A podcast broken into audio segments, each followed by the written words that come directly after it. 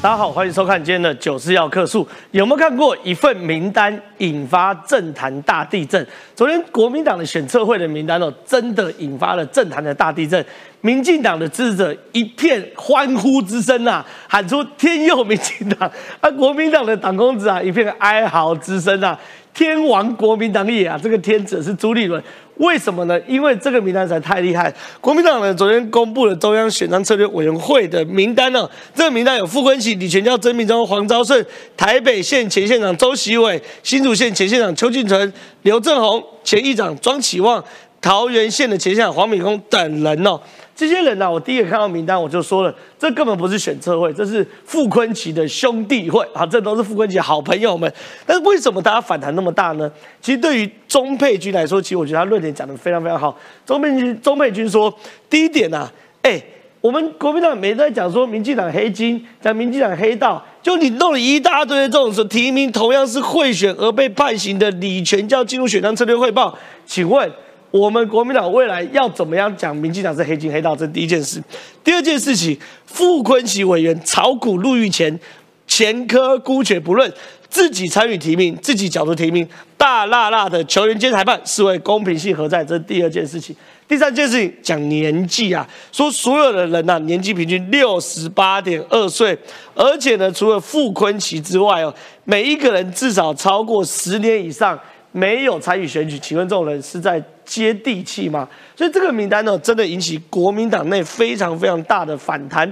可有趣的事情是，哎，连侯友谊都反弹嘞。对的，你没有看错，连那个不沾锅、吼吼做歹计、岁月静好、能够不碰政治就不碰政治，侯友谊都反弹了，说拒绝黑金在任何政党出现，人民不会接受黑金以任何形式再现。喂。为什么连侯友都都都反弹？原因很简单，我跟大家讲，懂行的人、了解国民党生态的人、理解朱立伦心态的人就知道，看到这个名单就知道朱立伦要硬上了。未来啊，国民党再提名一个总统提名策略小组成员，百分之百就是这些人，这些人就是朱立伦的护航部队，这些人到时候就是会硬提名朱立伦。所以连侯友谊都出手，原因很简单嘛。我发现这名单根本不是冲着徐小新来的，是冲着侯友谊来的，所以侯友谊才会如此巨大的反弹。所以这些事情呢，晚点我们节目会来好好来讨论。是，难道朱立伦真的要霸王硬上弓了吗？难道真的是天佑民进党吗？这东西要晚点会好好讨论了。另外一件事，今天有个新的民调出来，民调啊，这个民调是台湾民意基金的民调，他说侯友谊刚选完新北市市长，又马上投入参选总统。并不适合，你认不认同这件事哦？哎，认同侯友谊不适合哦，这有点拗口啊。简单讲说，就是觉得说侯友谊不应该绕跑的。哎，有五十四点三呢，不同意只有三十二点八。换句话说，现在民调一个一个出来浮现对于侯友谊的不利民调。第一个是昨天正传媒的民调，正传媒媒媒的民调说的很清楚，新北市只有二十二趴的人支持侯友谊，而支持赖清德超过四成，表示绕跑出现的因素呃出现的影响。另外，台湾民意基金会的民调也摆明了说，有百分之五十四点三的人认为侯友谊不该出来，只有三十二点多的人认为他可以出来，所以这个民调对于侯友谊来说。是不是又是一个负重前行的障碍赛呢？所以，我们等下晚点都会来跟大家讨论到。另外，讲完这个国内的选举哦，哎，老共对于中老共对于台湾的影响是越来越多了。五角大厦有做出一个评估报告，五角大厦说啊，有夺台三路径。这三个路径有哪三个路径？第一个路径以谎言说服台湾民众和国际社会接受和平统一。哦，这就是老共常常在做的嘛。做所谓大内宣、大外宣，配合台湾内部的协力者一起来对台湾做文攻武赫嘛。第二个，以用强力的手段胁迫台湾和国际接受，这个我们直接讲，有可能会围台哦，做军演。第三个，准备直接采取军事行动，强迫同意哦，这是他有可能做的事情。可更有趣的事情是，哎，五角大厦才刚提醒说老公可能干这种坏事，马上台湾的在地协力者就出来，今天哦。正大传播学院的教授郭立新、冯建商的学者，竟然发了一个声明，叫做“二零三零反战声明工作小组”。看起来，哎，很好啊，反战啊，披神乐法哪里不对？为什么？他既然反战声明中要求台湾停止挑衅中国，哇，这件事情引爆了台湾学界的怒火啊！非常非常多的教授跟学者站出来怒呛这些学者，所以这个反战声明的的内容跟细节，晚点节目会来跟大家分析哦。所以刚刚那么多精彩讨论，都都会在今天的九十要课数跟大家讨论，所以千万不要离开哦。进入到讨论之前，现在介绍今天来宾，第一位是西美师院左冠廷，冠廷你好，郑涛哥好，观众朋友大家好。第二是这个今天早上起来有一口老痰化不开来。刚刚抱怨一直在咳嗽的这个文山之里司机姐你好，那是因为感冒，好不好？我已经顺利交接给卓冠廷了。大家好，对，没没有确诊，没有确诊，我们确定目前交接的名单是卓冠廷跟张宇韶。老谭交接名单哦，老谭交接名单。好，再是啊，我们最美丽的地方委员林楚英，楚英姐你好。好好好，这个我希望我跟石琪的感情很好，佩姐感情好，但是这个至于这个感冒就不用交接到我这里。对对对对对，对。如果大家等下听到这个胚姐没有呸，是 从呸换成咳嗽声，大家不要觉得意外。但是我们这个正宗介绍，是我们知名作家桃园立委的你参选人肖丽妍，丽妍你好。嗨，好，大家好，我是丽妍。好，那我们请冠廷来到这个这这边，我们来好好分析一下，把朱立伦大切八块一下。因为状况是这样，昨天公布了名单嘛，傅昆萁、李全教、曾明忠、黄昭顺、打虎英雄周习伟、新竹前县长邱进春，呃，这个拆今日拆大府，明天拆政府的刘正宏，高雄市前议长庄启旺，桃园县前县长黄敏公，哎，这样的人哦，坦白讲，我已经很久没看到这么黄金的名单了，因为你看。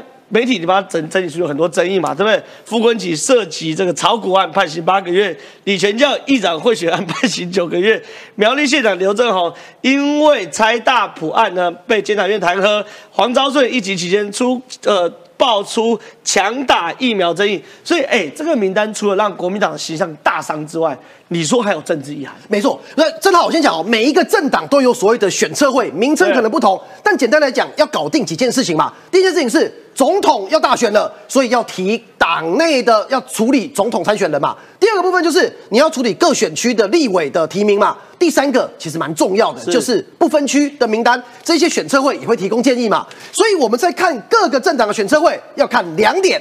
第一点是这些人背后是谁的人。第二个，他负责什么部分？对，所以我们简单看几个点吧。哈，的黄建庭啊，秘书长哦，他呃，可以你把他当成说就是朱立伦的爸妈，代表党中央嘛。啊，没呃，有有点道理。有判刑两个月啊，有判刑两个月。对啊，傅昆奇呢，呃，之前就是炒股案嘛，被判刑八个月吧。那傅昆奇我们知道，其实背后最近很多人在反傅昆奇，有像徐巧芯直接点名嘛。哦，傅昆奇其实如果圈内人都知道啦，就是。呃，傅昆奇他其实在过去这段时间，郭朱佩某种程度他是背后的讲主导者也不为过嘛。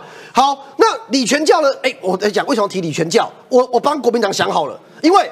针对民进党可能会提赖清德，所以要找赖清德的死对头，所以提李全教。那你还不如提谢龙介。哦，谢龙介，啊，谢龙介自己可能要选立委啊。啊，对，监督一人。我现在要努力帮朱立伦提这个名单正当化了哈。好，那刘正宏，哎，苗栗县长各派系不合嘛，刘正宏当过前县长，然后那个黄昭顺，哎。也算资深的前立委嘛，高雄可以他来负责，所以所以我们就对。好，我们就提名论提名。好，看起来就说这个由傅昆萁负责东台湾的提名，李坤耀负责南台南台湾。的提名，嗯，刘正宏负责这个呃这个这个找陶竹苗的提名。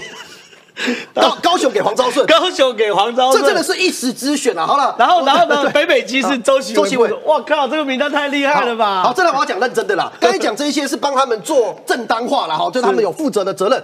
但其实观众朋友，你们有发现吗？刚刚这一堆人呢，除了郑浩讲的是傅昆奇的好朋友以外，其实他有个共同点，就是国民党的选策会的成员都跟一个人没关系。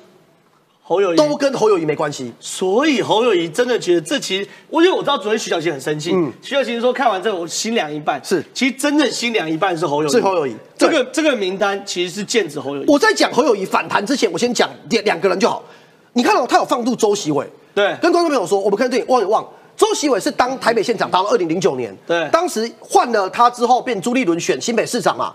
新北政坛一直有传一个传闻，就是株洲不和。呃，株洲不和后来已经和了，为什么？因为朱立伦当完八年的新北市长之后，曾经一度想要把新北市长的大位交还给周习伟。哦。可是后来二零一八年横空出世，出现了谁？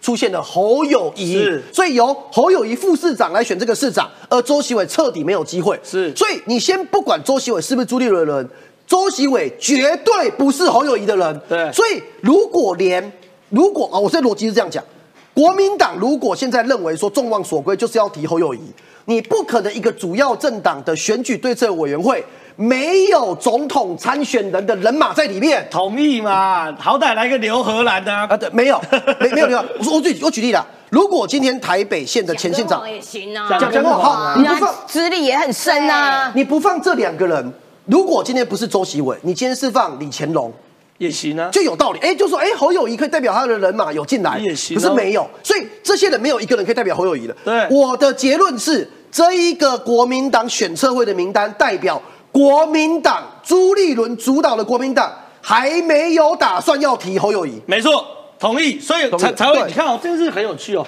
侯友谊对政治是不沾锅，你选举选到选破头了，我都不去站台。可今天发发文了，嗯拒绝黑金在任何政党出现，人民不会接受黑金以任何形式再见。对国家人民的利益永远超越党派，更没有个人政党绝对不能因为黑金影响国家利益，本质不能亲民，就会人为人民唾弃。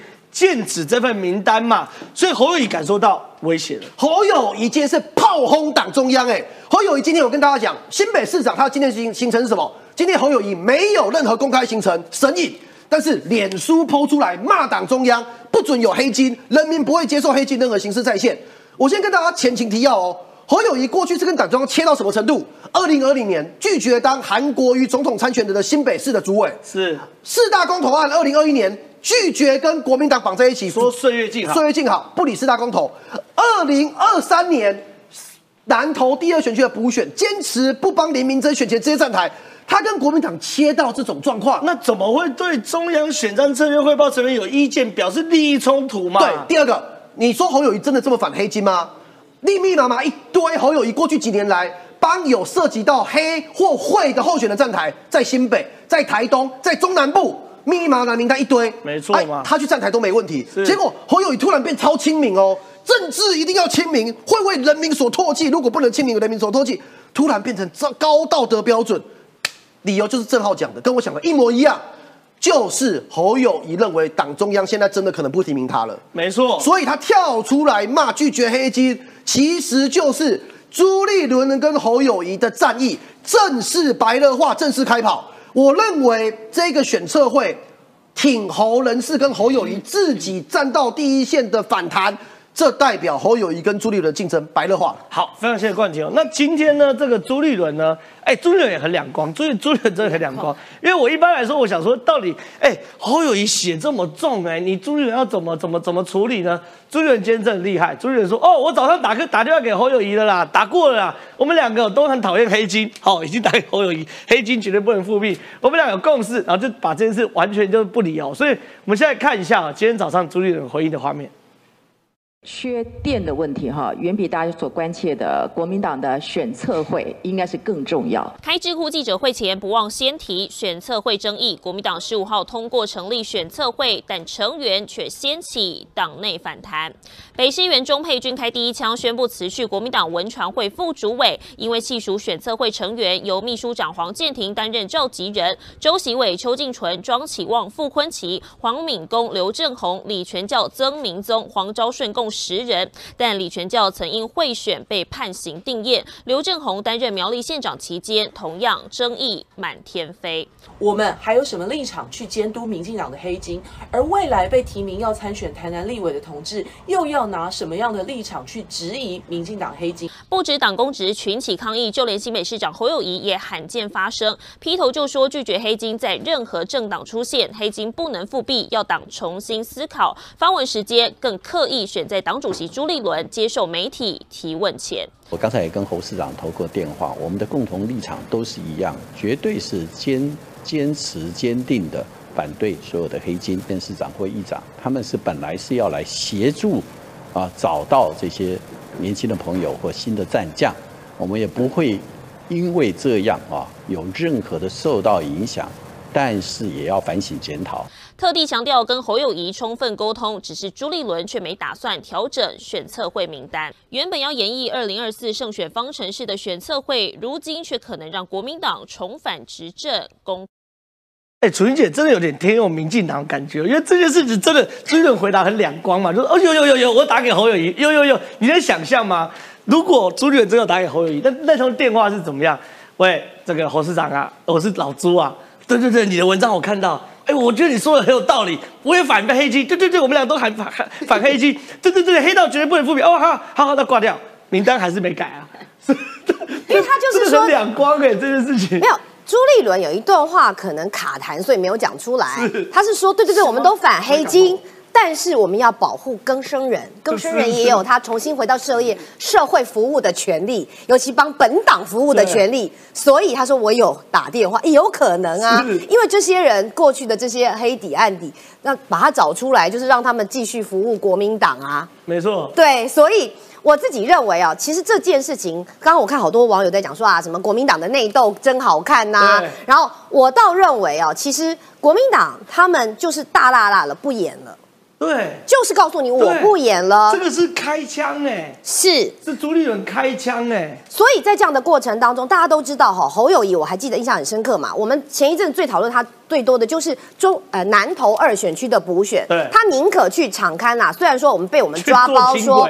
哎，去做这个轻轨的这个场地勘察、实地勘察，被我们抓包说啊，你明明是三月二号拍的啊，你说你三月三号去，好，哎，你们不不管，反正他就是抵死就跟你说，我就是正有其他要工，不克出席呀。但是你看，对他来讲，他就完全不在乎别人选举的输赢的同时，你认为？他为什么要发这这篇脸书来特别去呛党中央说，我拒绝黑金，就表示这件事不是别人的事，是侯友谊的事，会影响到他接下来的规划。没错，因为显然就像刚刚万婷所说了，这些就是一步一步的要帮朱立伦铺路。对，所以大家要看的，当然除了是侯跟朱可能会有的冲突之外，其实大家也要注意哦。昨天我特别看了，呃，不赞成的有徐巧芯。对，然后有刚刚我们看到的钟佩君，对，然后游淑慧，对，好，这几位其实如果大家去看的话，我帮大家特别找过，战斗蓝曾经有一个推荐名单，哦，所以这恐怕不是只是猴猪大战，包括战斗蓝是不是也开始在选边站？哦。因为这些人刚好都是战斗蓝，那我们都知道。我再帮大家回顾一下哈，不是我说的，因为坦白讲，国民党的家务事哦，我们其实没有空管了。我们只是觉得说看戏，你单单看这个新闻就觉得很有趣。大家还记不记得赵少康曾经说过一句话？他说啊，我们蓝军二零二四的人选朱立伦可以当立法院长，所以。他曾经就已经表态过说，二零二四那我没有那么喜欢的朱立伦，意思就是朱立伦你不要选总统啊，是吗？可是你看看哦，现在朱立伦摆明了是我把人都瞧好，我这个提名也都都都做好了，所以我就是告诉你说，我还要在二零二四再战一次。对，所以你会发现是属于战斗蓝这一边的，包括我认为国民党党内值得观察的，除了他们一触即发的猴猪大战之外。其实更要观测的是不是国民党面临的是两大势力的开始做集结、做角力？对，所以这个部分哦，我觉得。对于民进党来讲，我也不是说这个名单好或不好，就是他们的家务事啦，哈。就像我们最近在讲诚信条款啊，很多国民党的人就跳出来说啊，你们这个诚信条款就是怎么样怎么样怎么样。其实我真的很想讲哦，各自先管好各自的党内出现的家务事。但是如果说你们真的认为是说提黑金没关系，反正就是要给更生人机会，那我奉劝国民党，你们的口号就是，反正要当政治负心汉，要落跑是我家的事。我们拒绝黑金，但是我们要有给黑金的更生人再一次的服务党跟就业机会，那也是我们的事。那选民投票的时候就知道要把票投给不落跑，然后反黑金的民进党。啊，你国民党就自己去那边斗，去那边玩吧。是，我觉得这件事情确实哦，我觉得对民进党来说。我我真的是大力多，因为你真的没想到说，在一二六国民党大胜的时候，国民党这样自捅两刀，左边插一刀，右边插一刀，一刀是南投嘛，对不对？自己内斗搞到自己输，另外一刀是立委的提名名单自己插一刀，自捅两刀，正在流血。所以我想问一下石琪姐，嗯，这件事情好，我们撇开政党的阴谋论，就是我们不讲说朱立伦是要自肥，我们单纯就名单论名单。中中美局讲的很好啊，这名单有三大问题啊。第一个问题是什么东西？哎，你国民党每天都在骂邱丽丽，哎，怎么骂邱丽丽的？因为邱丽丽会选嘛，说国民进党是黑金政党嘛，就你提个李全教，而且邱丽丽还只是还没起诉哦，还没起诉哦。可是，哎，你觉得是被判刑定验呢？你提一个，那那以后国民党拿拿什么脸去骂民进党？这是第一个问题。第二个问题，球员兼裁判嘛，因为傅昆萁自己要选，他自己又是这个这个这个裁判不公平。第三个，这个很狠哦。如今的选择汇报包括召集人哦，黄建庭共十个人，清一色六十岁以上，有三位年逾七十，平均年纪六十八点二岁，年纪大不是问题，问题是什么？这个名单哦，除了傅昆萁是可以选举之外，每一个。黄昭顺多久没选的啊？曾明忠这辈子没选过举，然后李全教多久没选举？邱敬纯、刘志勇都是八年、十年以上没有选举过，就是跟地方地方败落根本不熟嘛，没有比较，没有伤害。我昨天特别说，你看这样民进党选对会的名单，对不对？林佳龙啦、陈其迈啦，哪个不是线上的？我我我就问个很简单的嘛，你今天刚用选情，你问。黄昭顺比较准，还问陈其迈比较准？你当然是陈其迈嘛！就是国民党不是没有现实议员的，你把蒋万安拉进来，卢秀燕拉进来，对不对？然后呢，张善政拉进来，谢国良拉进来，啊，名单这样不是比较好看？南部你拉个王金平，这样不是比较好看？国民党到底干什么东西啊？我觉得大家对于朱立伦的考虑都有一点太过严苛。我不会演，我挺猪。我一向以来一路走来。始终如一，始终挺猪。对，我是猪系人马。是朱立伦为什么提这份名单？因为去年底国民党大胜，是不是同一份名单？几乎是哦。去年的名单，傅昆萁、黄建庭，这个这个刘正宏，哎，对，邱静纯。黄敏公这些人哦，所以我我懂了，这是朱立伦的胜利方程式。对，这是国民党的胜选方程式。你去年不跟我靠背，你今年跟我靠背，你有立场吗？没有，没有立场，对不对？你徐小新在直播上面哽咽，哎呀，我看到这名单心凉一半啊！你钟佩君还直接说骂我本党自己黑金啊！你们要不要想想看？去年底你们可以选上议员，是因为。我朱立伦帮你们保障现任，神机妙算。现在我要保障现任，你们两个要选立委的，要绕跑的，通通给我跳出来反对。对，有理吗？对，你钟培军保障你的时候你不跳出来，你现在保障现任立委的时候你给我跳出来，徐小新，你们两个人有道理吗？开什么玩笑？当然没道理嘛。所以我对我朱玉文来说，我作为一个总教练，我。这个无无私无我，求取国民党最大胜利。如果有一个胜选方程式摆在去年底的话，我为什么不用这个胜选方程式？我当然用同一批人啊。好，那你你们这些人都是为了私利嘛？你们徐巧芯也好，钟佩君也好，侯友谊也好，都是为了你们个人私利嘛？你们有谁像我朱立伦是真的无私无我，为了全党的胜利？你看朱立伦是不是比较高尚一点？有没有？我把他讲的很赞的，有没有？有有。要当发言人嘛？而且 而且朱立伦，我都已经铺好这么多的舞台了，问题是出在你侯友谊，哎，你到现在死也不给我表态，你到底要选不选啊？我都已经说你最强母鸡了呢，我都已经帮你铺排成这个样子了呢。啊，你如果要作为本党第一男主角的时候，你为什么不登场？哪有人家空有舞台灯光啪 smart light 打下去，然后啊空的没人，因为你不表态嘛。对。问题在你侯友谊啊，那所以我打电话给你，对啊，我也反黑金啊。那所以你有什么特别的意见？你要不要顺便多讲两句表个态嘛？但或者是说你你觉得我应该要怎样？那你可以反驳我去年的胜选方程式吗？讲出来听听嘛！你侯友谊连点名都不敢点。哦，你的意思是钟佩君还点的比较清楚，侯友谊还不如你钟佩君。你看，我懂，我懂。说你看完侯友谊这篇文章，你还是一肚子火。你讲说反对黑金复辟，你连反对选测会这三个这这几个字都不敢讲出来，又在讲空话，是吗？钟佩君比你有种多了嘛？你侯友谊有种吗？没有嘛？那侯友谊本来跟党的关系，哎，需要你的时候，你你若即若离，哎，你现在八本来你八风八方吹不动，现在你一屁放过江，是因为跟你自己切身相关嘛？所以你的层次是 low 的嘛？你没有站在全党的高度来看待，你根本不配做一只最强母鸡啊！对，只有我。无私无我的朱立伦。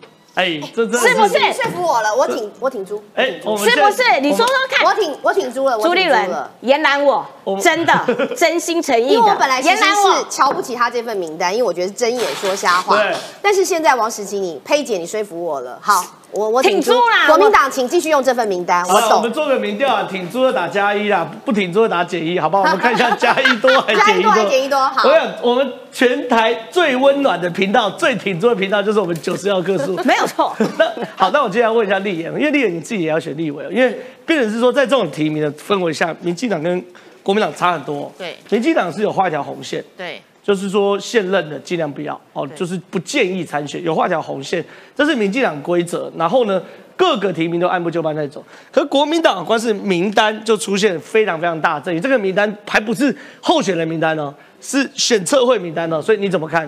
国民党跟民进党差异，我觉得大家都是先为自己说话啦，所以现在现在正在昨天，哎，我插个话，我插个话，哎，全部都加一，所以都是朱姓，对，我们今天都是朱家军，哇，正好这一刻，你讲的真是历史的时刻，请截图，对对对，今天我们都是朱家军，哎，这件事情真的了不起，来，丽言。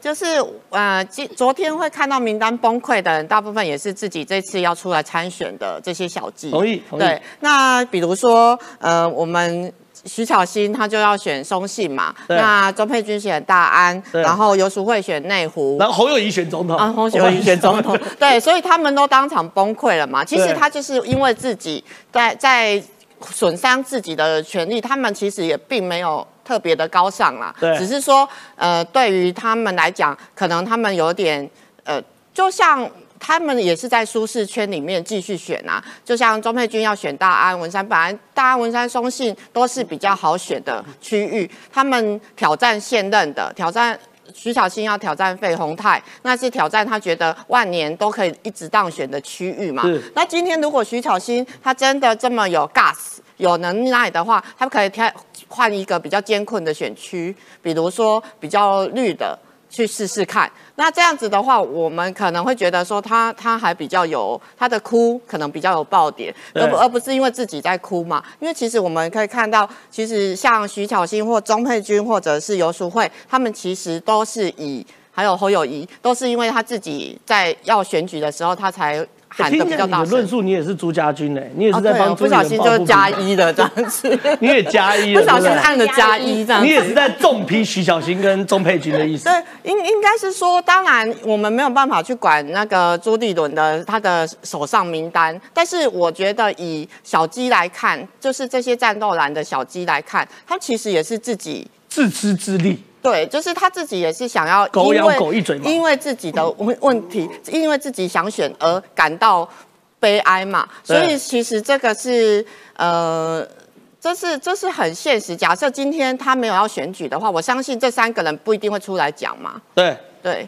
好，非常谢谢丽妍，非常谢谢。对我觉得丽妍讲也有道理，就是说，其实很多人来看哦，就是朱立伦未必不能过关哦，因为那些骂朱立伦的人并没有正当性。什么叫并没有正当性？就是。你如果真的是有个道德制高点，我就是不选。我我我对未来没有想法，我只单纯就呃国民党的长远发展，或是二零二四的战略考量来说的话，我认为这个名单不对。哦，这个这是有道德制高点。可这些人道德制高点，主要说你们都是现任的嘛，你们就是想选嘛，所以哎呦，搞不好主点会轻骑过关哦。那我们持续观察。那接下来我想我想问十七姐，嗯，侯友谊看起来，嗯，朱立伦的卡喉大计感觉。越来越有鼻子有眼睛要搞定哦，有个新的民调，哎，侯友谊刚选完就选，刚选完新北市长，又马上投入参选总统，并不适合。请问你同不同意这句话？哎，同意的五十四点三的，换句话说，超过一半的认为侯友谊不能绕跑了。哎，支持他绕跑只有三十二点八。嗯，因为反过来这也蛮类似的，台湾选民对于侯友谊当选新北市长后，明年参选总统的态度。这也是很一致的嘛，支持跟不支持，不支持五十二点八，支持三十四点二，所以最有趣是什么？前后，你看这是二零二年十月，嗯，对不对？对。那这是三月十三跟十四日，无论选前选后，都是超过五成二，达到五乘二、五乘四，差不多超过五成人都反对他绕跑，过半。所以侯友谊没有正当性的嘛。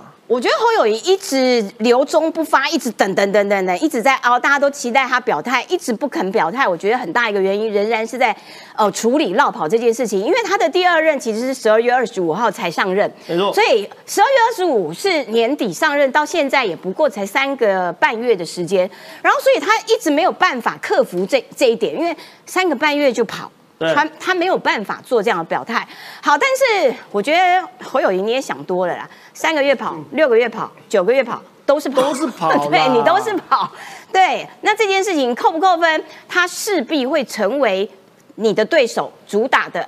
其中一点，你的扣分题。那所以你从这个民调上面看起来，他那个问题的问法，我觉得有一点太拗口，太负负得正了。很多人可能也搞不太清楚。对对对对。然后，但是总而言之，就是说都是过半时间。过了五个月的时间，之前过半，现在还是过半，都觉得，嗯，你才第二任，短短几个月绕跑这件事情，其实都没有办法说服选民啊。对。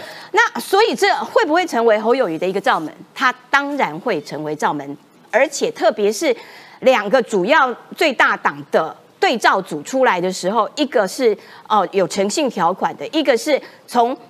最大母鸡开始带头绕跑的绕跑团队，就这个东西，如果选战的攻防一打下去的话，势必对国民党来说是一个伤害。那这是侯友谊必须考虑的地方。好，那侯友谊第二个罩门，侯友谊第二个罩门来了。刚讲第一个罩门是绕跑吗？第一个罩门是绕跑。罩门是第二个罩门是太草包，所以昨天雅琴姐喷侯友谊喷的很好笑，喷的超好笑的。而且侯友谊的这个空哦。哇，我觉得他超越了韩国瑜。韩国瑜，我觉得他至少还有趣，他至少还好笑一点。但是你侯友谊既不既空又不好笑又不有趣。那我们来看看哦，这个侯友谊，因为到现在都还在吼吼做代级，我们每个人都有每个人的角色。他连卷舌都还卷错地方，很爱卷舌。角色。对，但是他就对，他就常卷错舌。对，角色。新北市是最大市，我们一定要做大事。对，就讲一些你到底在干嘛那种话。好，那所以呢，这个雅琴姐是直接向国民党说，人家又没有说他要选，你们一直在那边拱他，你们有病啊！你们，人家这么不想选总统，国民党有病啊，干嘛要逼他呀？侯友谊比韩国瑜还草包，你这么爱新北市，那就留在新北市啊。侯友谊论述空洞。只会跳针，吼吼做代机，讲话像 AI 一样。他只要上辩论台，马上就 game over 了。讲的有没有道理？我觉得乱有道理的，因为这个 AI 其实 AI 其实呃，你输入几个固定的答案，侯友谊就是回答这几个固定的答案哦。啊，AI 现在超聪明的。哦。那那你看，ChatGPT 会跟我们聊天。对，那个 ChatGPT 很会聊。ChatGPT 等一下可以证实一下，它真的超厉害。但是侯友谊不是现在版的这种 ChatGPT，对，它是 NPC，它是它是比较已经。退退过时的那那种系统，《仙剑奇侠传》里面的店小对，所以他其实他没有办法证明说啊，我有足够的这种知识来作为支撑我选国家领袖。我觉得他那个基知识基础太过贫乏。讲来讲去还是朱立伦最好。对而且。这个呃，就政治上的历练来说，当然还是朱一伦最为完整啊。朱一伦哪一个职务，中央的、地方的，然后党的，然后甚至美国宪民，他都当过。留美博士。对，留美的博士，那美国人又信赖，跟美国的关系，你看他一直在那边亲美、亲美、亲美。可是相较于侯友谊，你的政治历练不不但不够完整，而且不要做大国的棋子。到底是哪一个大国？美国人听了可能还很生气嘞。所以这种种的条件比下来，要不要挺猪？挺猪合理吧？没错。今天我们都是朱家军。对，没错。二零一六年的口号是挺住。二零二四年是挺猪这个东西，对国民党来说绝对是太赞太赞。那我想问一下冠廷哦，因为状况是这样，我给嗯我我给大家看一下整个局的脉络是什么，然后为什么会大家那么愤怒？因为状况是这样，因为 BBC 哦，其实特别在谈说与中国的战争越来越近，我们都很害怕战争。可 BBC 特别有分析，可能发生战争状况是什么？中国更希望施压让台湾自己屈服。不战而屈人之兵，当然是最划算，这这是合理的。美国五角大厦与学者也说，有可能老共犯台方式有三种：以谎言说服台湾民众和国际社会接受和平统一，这是第一招。后面不管是胁迫或是武力，都是后面第二招。换句话说，中国对台湾的所有战略的上上选，就是说服或者是施压，让台湾自己屈服。我们台湾人如果理解到这件事情，我们更应该对于中国的文攻这件事情要有所警惕。可是偏偏台湾有非常多的在地协力者，让我们唾弃。来，请大家记住这三个名，这四个名字哦，大家记住，导播带大点，记住这四个名字：傅大伟、卢倩景、冯建山，还有郭建新，分别任教于阳明交通大学的研究所、中央研究院的欧美研究所。政治大学传播学院跟政治大学传播学院这四位人，你们一定要记得，这四个人哦，发表一个叫做什么反战声明。他们发表反战声明看起来没毛病，对不对？可这个反战声明的第三点，我们特别把它框出来哦，说美中双方必须以和平手段解决彼此所有的旗舰，这些事情哦都 OK。可是呢，他说什么呢？台湾哦应该不要成为。美国霸权的小弟或跟班，或反之成为中国战狼抗衡关系的一环。我们谴责任何刻意挑衅、引发冲突的行为，相信停止挑衅所能带来的和平效益，远大过大过什么呢？军售、驻军。哎，这像是一个台湾人可以说的话吗？这是标准的以美论哎。再讲一次，他们说。台湾不要当美国霸权的小弟或跟班，然后呢，呃，相信停止挑衅，停止挑衅是谁在挑衅谁？他在讲的是台湾跟美国在挑衅中国，哎，停止挑衅所带来的和平效益远大过军售跟驻军。换句话说，他在反军售跟反驻军呢。对，所以不论这些人哦，把所有事情写得再光冕堂皇，里面有这段话。你就是在当中国在地协力者嘛？冠廷怎么看？呃，这几位教授，因为有几位是正大的，我过去也认识，是。但是我不得不讲哦，这样子的言论，如果我善意的解读叫弹头学者，恶意的解读，你们就是中国在台湾的代理人的论述嘛？对。为什么会这样讲？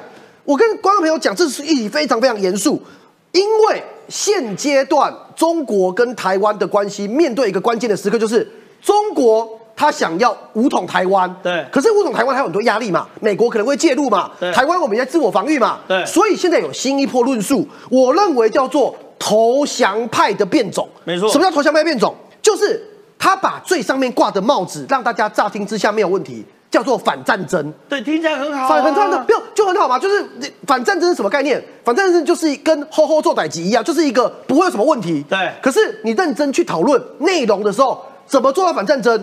背后就是和平统一嘛，所以我认为反战争这个大帽子背后就是扣着投降派的变种，而这投降派变种，我认为这些学者、这些专家，因为一般的民众对于学者专家会有一种权威性，会觉得他讲的脉络是有道理的。好学校，交大、正大、中央、正大母校、中央、中研院，对，所以我我我要讲他们的他们的中研院，中研院，中研院不是中央派的，对，中研院是是中研院。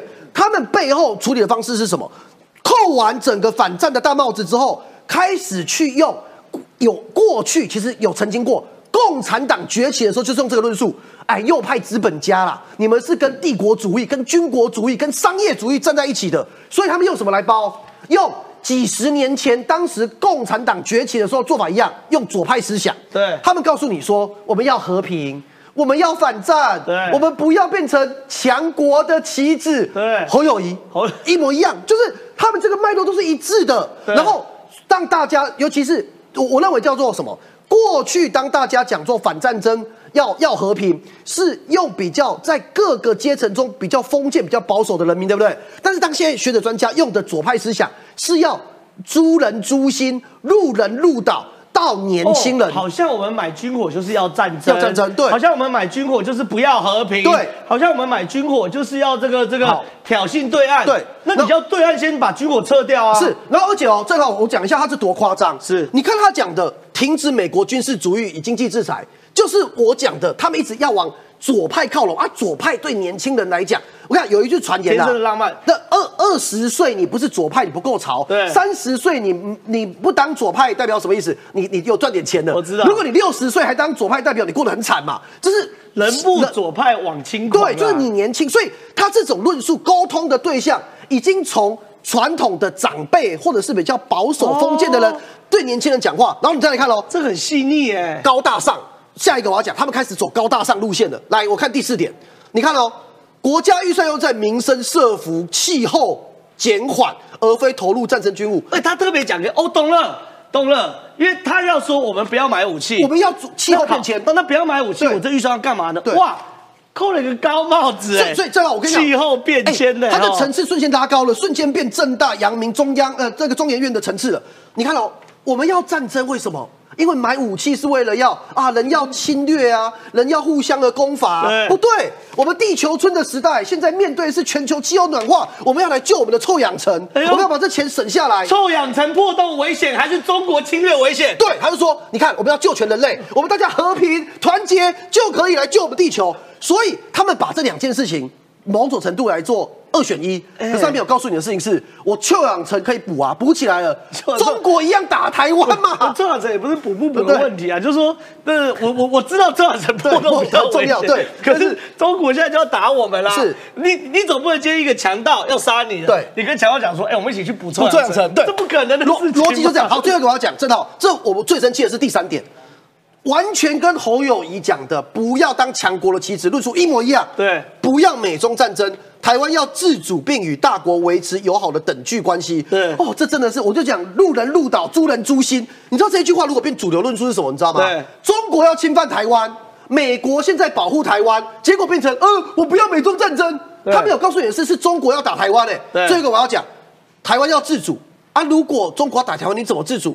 与大国维持友好等距的关系，你怎么跟一个要侵略你的中国维持等距关系？而且还维持叫友好的等距关系哦。所以，所以好，简单来讲啊，就是这些论述，我们抽丝剥茧把它破解完之后，就知道其实这样子的论述，他们现在有系统的要让台湾人接受。我觉得大家的眼睛要睁亮。好，非常谢谢冠廷哦，因为我跟你讲，我真的要特别把这原文贴出来，原因就是要大家好好看看这些人怎么在玩文字游戏。那这些人是哪些人？这些学者的名字一定要记得。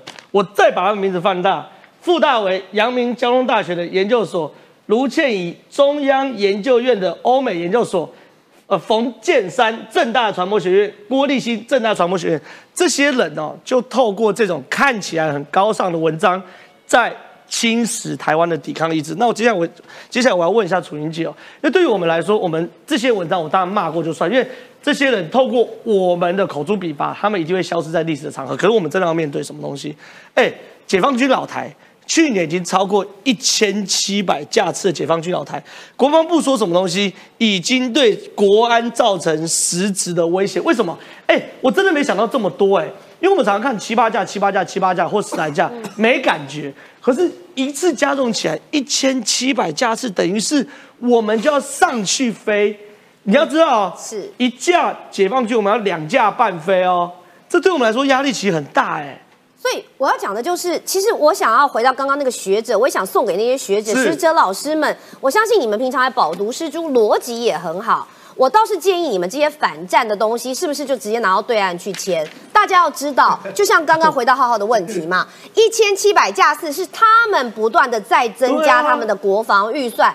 他们的国防军力，然后这些飞机大炮对准我们台湾，应该叫解放军不要买那么多飞机，是叫解放军去补臭氧层，去好好的照顾民众，然后请你们放下屠刀，立地成佛，不要引发中美大战，好吗？所以这些话都可以原原本本的送给解放军。所以这些教授们，我知道你们逻辑很好，但是有的时候一个不小心，昨天没睡饱，可能就会给错对象。我知道其实你们是想要拿。拿给习近平跟对岸的民众签的，可以现在赶快拿去北京大学啊、上海复旦等着你们，可以去，好不好？那这里其实我们其实是反侵略，没错，我们是我们现在被人家压迫到，难道你要在墙角哭泣吗？我们当然要告诉自己，我们要够强、够大，是为了自保，所以我们是反侵略啊。所以说，如果你们愿意来写一个反侵略的联署，我告诉你。我签，我第一个签，本来就是这样。对。那么，但是我也要讲，对于中国来说，哈，他们也只是不断不断的在做他们权力的扩张，因为现在他们已经被全世界看破，他们就是不断不断的去当一个侵略者，不断的要发动战争。但是我也必须提到，哈，很多的人都知道说，其实台湾最清楚啦，过去美国不愿意把武器卖给我们，原因是什么？就是他们的共谍嘛。刚刚一个最新的讯息，包括钱立伟罗志明，还有这个退将，他们现在也被起诉了，对不对？为什么？就是因为不断的中国不只是来硬的，软的也是不断的在渗透台湾。那他们是买遍全世界，骗骗全世界，还有偷骗全世界。买不到就偷，偷不到就抢，抢就这么简单。那么中共是什么都偷，包括歼二十只是冰山一角。美国的军事专家直接就检。就是来讲，美国的顶尖的科技技术是几乎都要被偷走了。这个人是谁？是一个五角大厦的战争规划师，也就是他们的美军的退将上校汤普森，他就讲了，他说啊，这个习近平他一定会调动更多的能力来对抗西方。问题是中国他们自己缺乏扎实的技术，所以他们要怎么办？只好用偷的。也就是说，这一个呃。有一个总编辑哦，奥斯本他就讲了，美国有许多的技术进步，恐怕都是中国间谍窃取，包括无人机、第五代战机、跟第六代战机、跟高音速武器。哎，这很夸张哎。所以这代表什么？我再次跟跟这些刚刚那四位教授们，他们制造这么多武器，还甚至于自己做不出来，用偷的，对，好不好？反战，请拿给他们签，我们是。反侵略，对，所以对于中国来说，他们既然没有这个能力，他们买不到，那么学不会，就用偷用抢，这个确实是一个存在于全世界，而且大家都有看到的事实。那另外一个大漏洞，抖音，是抖音对于美国来说，进抖音变成一个，哎。我原本以为是呼吁，哎，现在变成真的是要法律。我们台湾，我坦白讲，如果美国这样做，我们不跟进，是我们落后。没错，因为我自己要讲，我知道像国民党很多人呐，常常叫我领抖音啊，什么什么，我有玩抖音。我先告诉大家，因为你就是试用过，你才知道说它的问题非常多，多非常的好上手，而且它会透过大数据去入侵，或者是去了解你的后台的资讯。抖音没有问题，对，玩抖音真的没有，就抖音本来就可以玩，可问题是。后来大家才发现抖音里面有漏洞吗？是有治安的漏洞，这也是为什么我不愿意再去接触它，甚至我把它删掉，就这样。但是就是因为你发现它有问题，同样的，美国也是，美国自从发现了抖音之后，他们开始做研究、做了解，并不是说他要去钳制言论自由，是因为它危害的是国安危机，没错。尤其是当抖音它本身后台。会传输资讯之外，最重要的是什么？是它会对于你的整体的国家安全的资讯会有影响，尤其是这些大数据。我们来看一下哈，美国现在对于什么？他说，对于这个呃，美国财政部呢，已经有一份评估，然后是透过交易的机构，就建议这个字节跳动，也就是抖音的母公司哈，业务要做拆解。但是这样的拆解并没有用，为什么？因为这样的拆解并不会影响它后面的主导权，因为你的后台还是会被偷。所以美国现在是希望用商业的模式来禁止抖音，是但是这样子是不够的。对于美国，他们是从商业的模式、从国安的模式一步一步的来禁止你的后台资讯被传回去。就像我讲的，除了武器之外。还有就是网络的部分、大数据的部分，其实都是影响到国安危机。是这个东西，其实坦白讲是真的。我谈抖音这件事，我我我一直觉得玩抖音没有问题，可问题是抖音自己有问题。抖音后面有城市漏洞，有城市嘛？以前我也不知道啊，以前大家也是半真半假在信啊。可是当美国真的宣誓抖音在公部门要禁用的时候，这件事情我们要认真严肃以对。另外，我等一下会先问一下立言哦，我先跟大家更新一个新闻。这个新闻很有趣，这个新闻是在谈什么？谈以美论的新闻。最近呢，有传出一个新闻说，哎，美国要把弹药放在台湾啦。那这时候就很多人说，你怎么可以放放把把弹药放在台湾？台湾又不是你的仓库，什么什么的。我觉得这个很简单嘛，美军要把弹药放在台湾，就表示美军要来台湾嘛。否则你摆弹药干嘛？摆的是那个发霉吗？没事摆弹，美军缺仓库吗？不缺嘛。其实当美军把美军的弹药放在台湾的时候，就代表。台海如果发生战争，美军一定会来台湾。你看哦，庄家铺弹药放台湾只是前菜，美国军事交流主菜是什么？哎，我就说了，这个只是前菜，后面会有主菜的嘛？有三大主菜。第一个，国军将在下半年以营级部队规模赴美受训，这我们之前讨论过。第二件事情，美军在台人数扩增三倍，这我们也讨论过。美军储备弹药移至台湾，是以讨论中。那主菜是什么呢？来，苏子云哦，国家安全研究院国防战略与资源研究所所长苏子云说，主菜还在加温中。这个主菜可能是台湾参加环太平洋军演。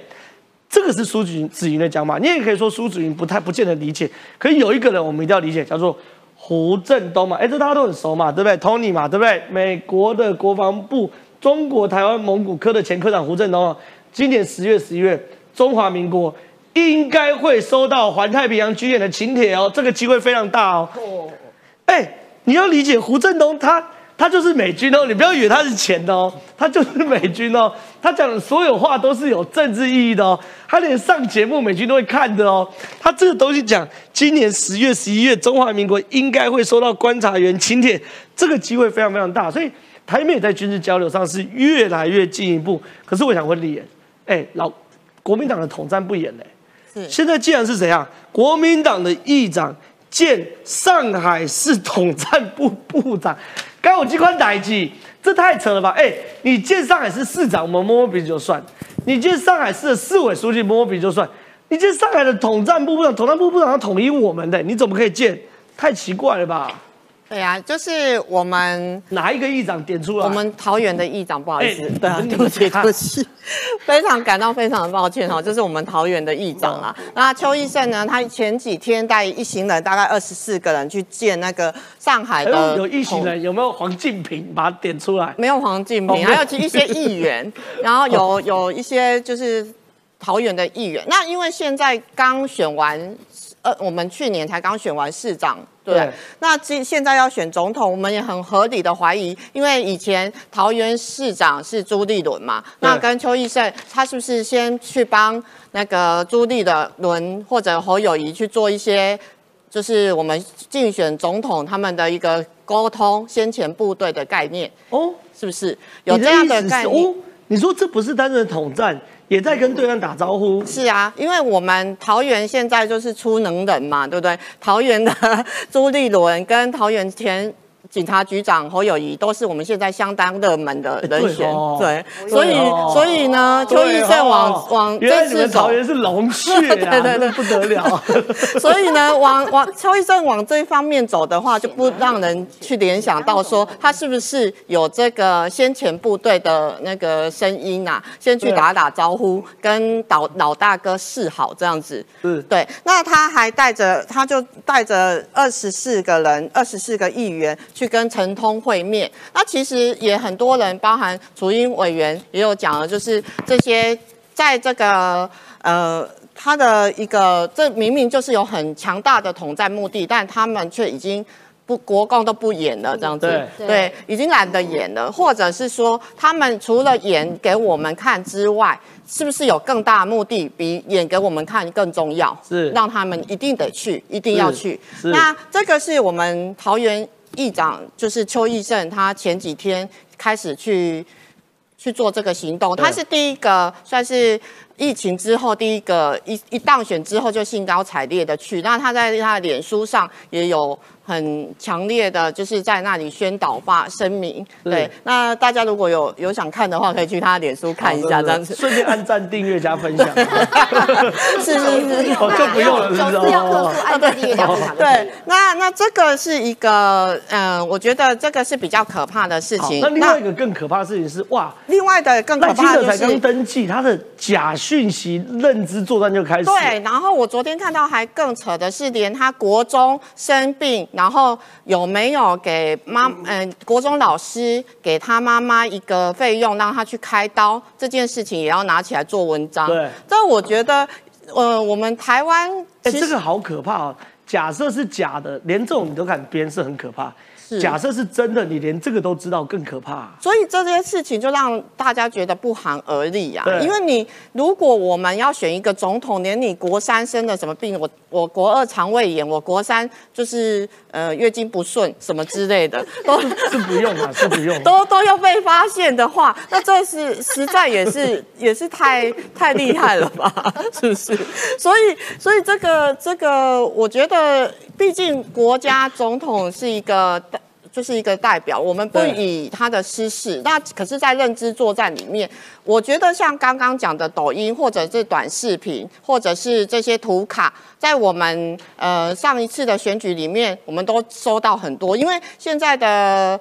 老人家或者是现在的群体，他其实都用习惯用那个社群或者用那个群组，那他们只要制作很多的短视频或者是那种图卡，然后在上面发送的话，其实很容易被洗脑，因为一天到晚就是。你自己有加入这些群组里面，你也都可以发现，每个人都在开始讲。然后，呃，当你没有去制止他的假消息的来源，会一直传播，然后变成真的。讲久了就变真的，这个是很可很可怕的一件事情。这也是我们在面临呃总统大选或者未来立委选举的时候，怎么样对中共的一个认知的作战，还有。在被统战的时候，我们在无意间被统战，都会有这样的一个状况。是非常谢谢立言哦。所以这些事情，其实我我我我看到那个那个什么攻击赖富的什么十条，这个什么国小生病，国中怎样的，我觉得这真的蛮夸张的。不过没关系，你们越夸张就越好笑，大家越不相信。可另外一件事情，我们要正视这个新闻，跟大家讲，在俄乌战争开战到到现在一年多来，美国跟俄罗斯的第一场军事冲突。昨呃这两天发生了，发生什么事情？俄罗斯苏凯二十七猛攻螺旋桨，美国无人机遭坠坏，呃坠毁到黑海。状况是这样子哦，俄罗斯呃美国无人机 MQ 九不断在黑海周边进行侦查。那在黑海周边进行侦查的时候，俄罗斯的两架苏凯二十七就上去伴飞。在伴飞的过程中，就我了解啊，其实是一架苏凯二十七呢飞到美国无人机上方。拉开它的燃料箱，把油洒在美国的无人机上面。然后第二架也想要如法炮制的时候，要撒油的时候，这个无人机啊，美国无人机就歪七扭八嘛，撞到苏凯二十七就坠毁。而且更惨的事情是，这个坠毁地点在黑海。黑海是什么状况？现在美军进不去，整个黑海变成这个这所有。军舰跟货轮进进航区啊，所以没办法打捞。可美国官员说，坠毁前已经删除了敏感软体。可现在俄罗斯就说，我要去捞，我要去捞。我就算里面没有软体，没有资讯，可是我捞起来，我也可以看到里面美国里面你 MQ 九里面的状况是什么。所以我想问石姐，现在两边冲突很剧烈。对，这两边冲突很剧烈的时候，竟然有一个人出来要当和事佬，叫做习近平。对，习近平说我要反俄，反俄完之后我要跟泽伦斯基视讯。我来调停这一切，哎，这怎么回事？有超强的，就是说，其实全球最会讲干话的，应该习近平。如果拿第二的话，没有人敢抢第一啦。有啊，侯友谊啊。干嘛这样子？好，全球就是这个这个领袖级的这种等级，侯友谊差一点呐。对，侯友谊还差一点呐。哈，所以刚刚这个丽言补充说，这个桃园是个呃。龙血，哇！这个朱立伦也很想选总统，侯友也很想选总统，然后卓冠廷马上说：“哎，其实这个吕秀莲之前也很想选总统，所以桃园真的是一个。”选总统的福地，而不是当总统的福地。混断桃园。对对对对，希望大家能够厘清。好，回到这个呃全球干话王习近平的身上哦。这个时候，因为俄乌战争，然后再加上俄国跟美国的这些冲突等等啊，这个时候因为战争打了一年多，这像话吗？一个是侵略，一个是被侵略的人嘛。哎，这时候习近平出来说啊，不然这样好了，我来当和事啦。那这个时候呢，立陶宛的总统就是说。暗中铁定是挺恶的啦，讲喷习近平，对，直接喷立陶宛小小的一个国家，但是腰杆挺很直，而且很能够分辨是非善恶，知道谁在。说谎话，好，那事实上，其实习近平讲的鬼话，有一些国家会相信啦，包括了洪都拉斯啦，包括了非非洲的一些其呃新巴威啦这些国家。结果呢，这些除了洪都拉斯最近可能有一些动作之外，其他相信习近平鬼话的人，全部都已经债务这个。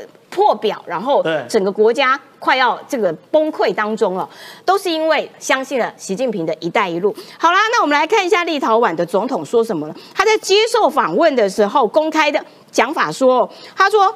中国正以隐蔽的形式支持俄罗斯，我实在很难相信中国会在俄乌两国之间扮演调解人的角色。中国的作用是破坏，而不是建设。然后呢，报道中还提到说，因为中国啊，他因为大家一直就美国一直叫中国你要表态啊，你到底有没有偷偷在给我帮助俄罗斯啊？那所以中国就就也提出了对于乌俄战争的一些声明，表达官方的立场，但是他也没有讲战争呢。他也没有讲入侵，哎，也没有讲侵略，耶，也没有指责俄罗斯，哎，然后呢，反而把这场战争形容成是俄国遭遇到的一场危机，这什么鬼呀？哦，你分不清楚谁是侵略者，谁是那个被侵略者吗？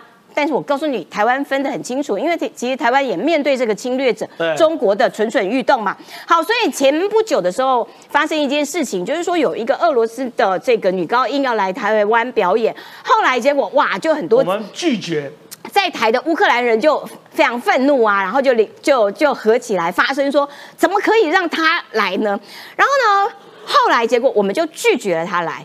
问题就出在于说，其实台湾分得清楚谁是战争的挑衅者，谁是战争的发动者。